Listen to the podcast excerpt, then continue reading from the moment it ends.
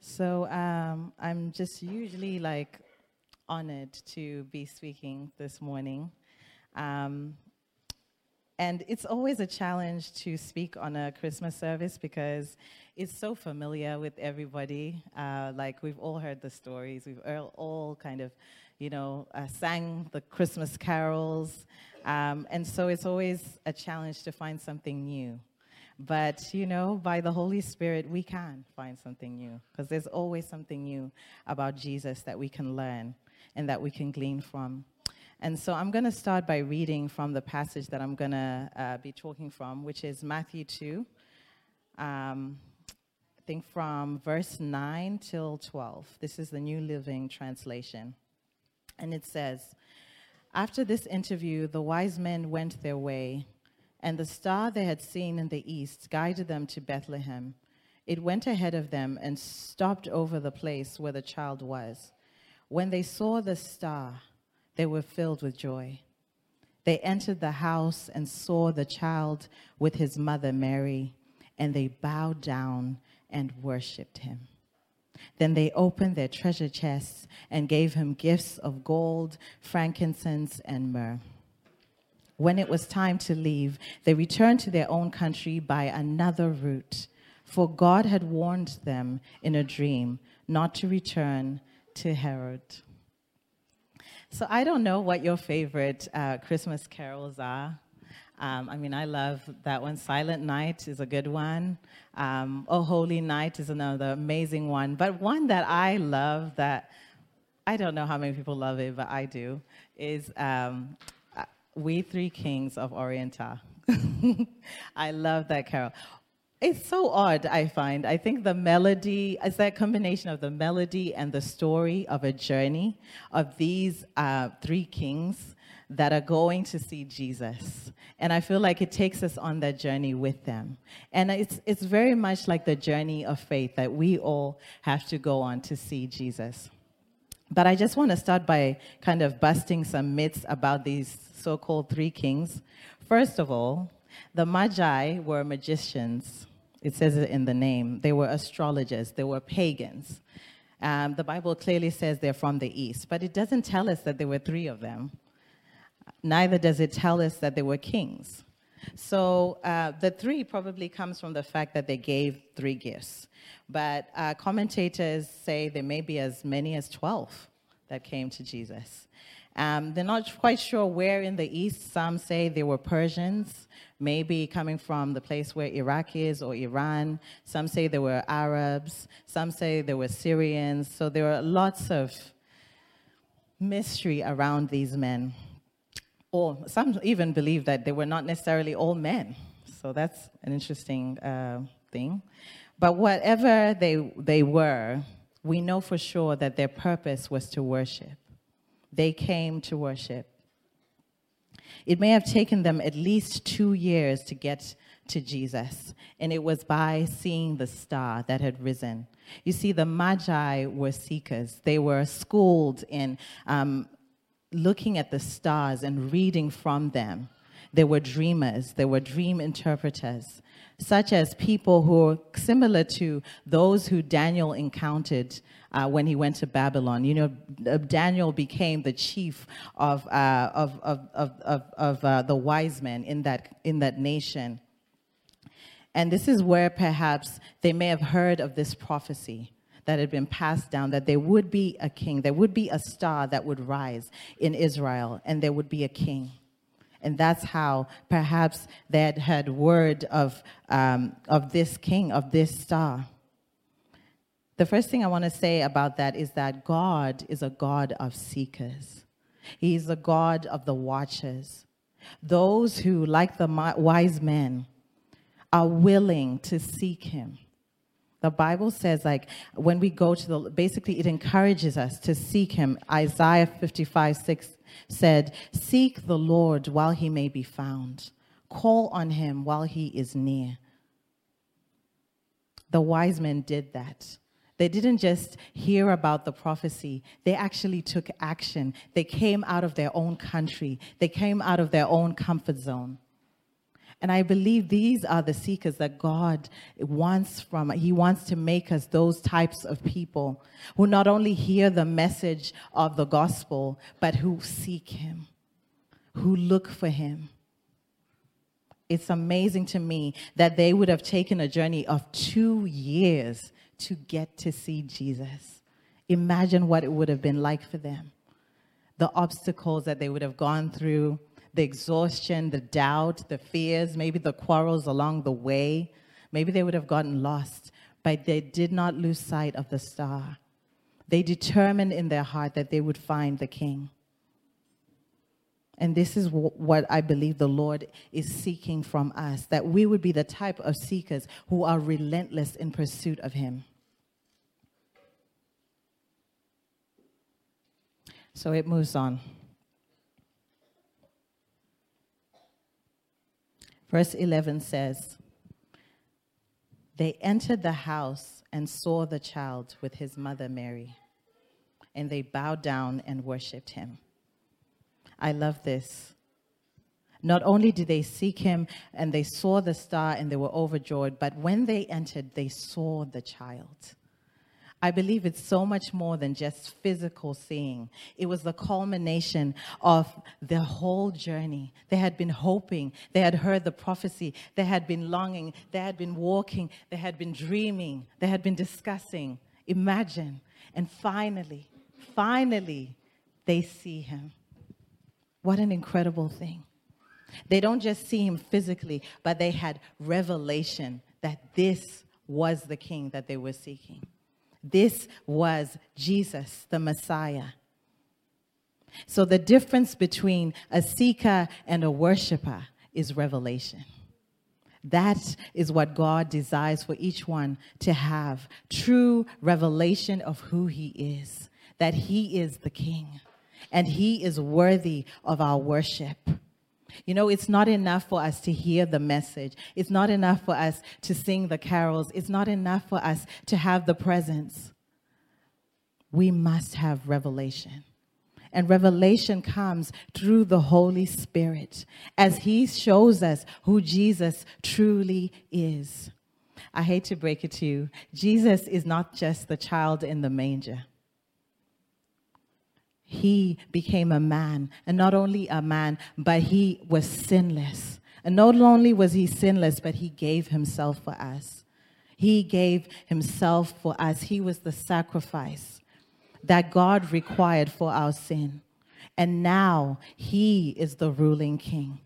That is the revelation that we are supposed to have. You know, Jesus didn't come to start a religion, he came to have a relationship with us. God with us, Emmanuel. I love how the message says it. It says, God moved into our neighborhood. I love that. And some people even say, God, Jesus is God with skin on. Really love that. So, to truly worship Him, we need to see Him for who He truly is the King of Kings. So, if you're unable to worship, you find it difficult to worship, I would say to you, do you really see Jesus? Because worship is about sight. Before you worship, you've got to see him. Do you see him this morning? You know, one of the passages I've kind of been like contemplating again and going back again is Revelation 4. And uh, there's a lot going on in that, in, that, in that passage. But what I love is the creatures around the throne, especially the weird ones, the ones with the eyes. They've got loads of eyes all over them. And I don't know if that's symbolic or literal. But what I love about that is They've got all these eyes to see God. And as they see God, they worship. They say, Holy, holy is the Lord God Almighty. And they continue because they keep seeing dimensions of God. They go deeper and deeper. Every eye is looking at Him, and it causes them to worship. So this morning, do you see Jesus? Because if you see Him, you will worship Him. Open our eyes, O God, that we might see. And then we go forth, and it says that not only did they see the child with his mother, they bowed down. Other translations say they fell down. The message says they were overcome. They fell down and they worshiped him. They prostrated themselves before him. You see, truly seeing Jesus as the King of Kings will have an effect on you. It will cause you to bow down. Bowing down is a sign of surrender, it's a sign of giving yourself, it's a sign of humility.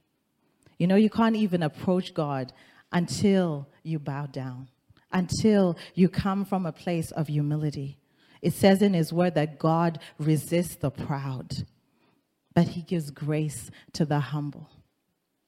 So if you're truly seeking Jesus, I'll just encourage you bow down, humble yourself, surrender. And as you do that, you will get a revelation of who He is. Anytime we're still standing and holding on to our rights, those are the places that we are blind to who Jesus truly is. Hallelujah. Not only did they bow down, they worshiped him. So it goes like this they saw him for who he was, they surrendered, and then they worshiped. To worship is to honor, it is to glorify, it is to give yourself to him. You know, we live in a culture full of idols. Literally, idols, pop idols, celebrities, all sorts of idols, finances, all, all, anything can be an idol. Worship is happening everywhere around us. But what separates the true and false worshipers is this revelation of Jesus. It's this surrender to Him. This Christmas, God is calling all to truly worship Jesus, to see Him for who He is, and to give of ourselves.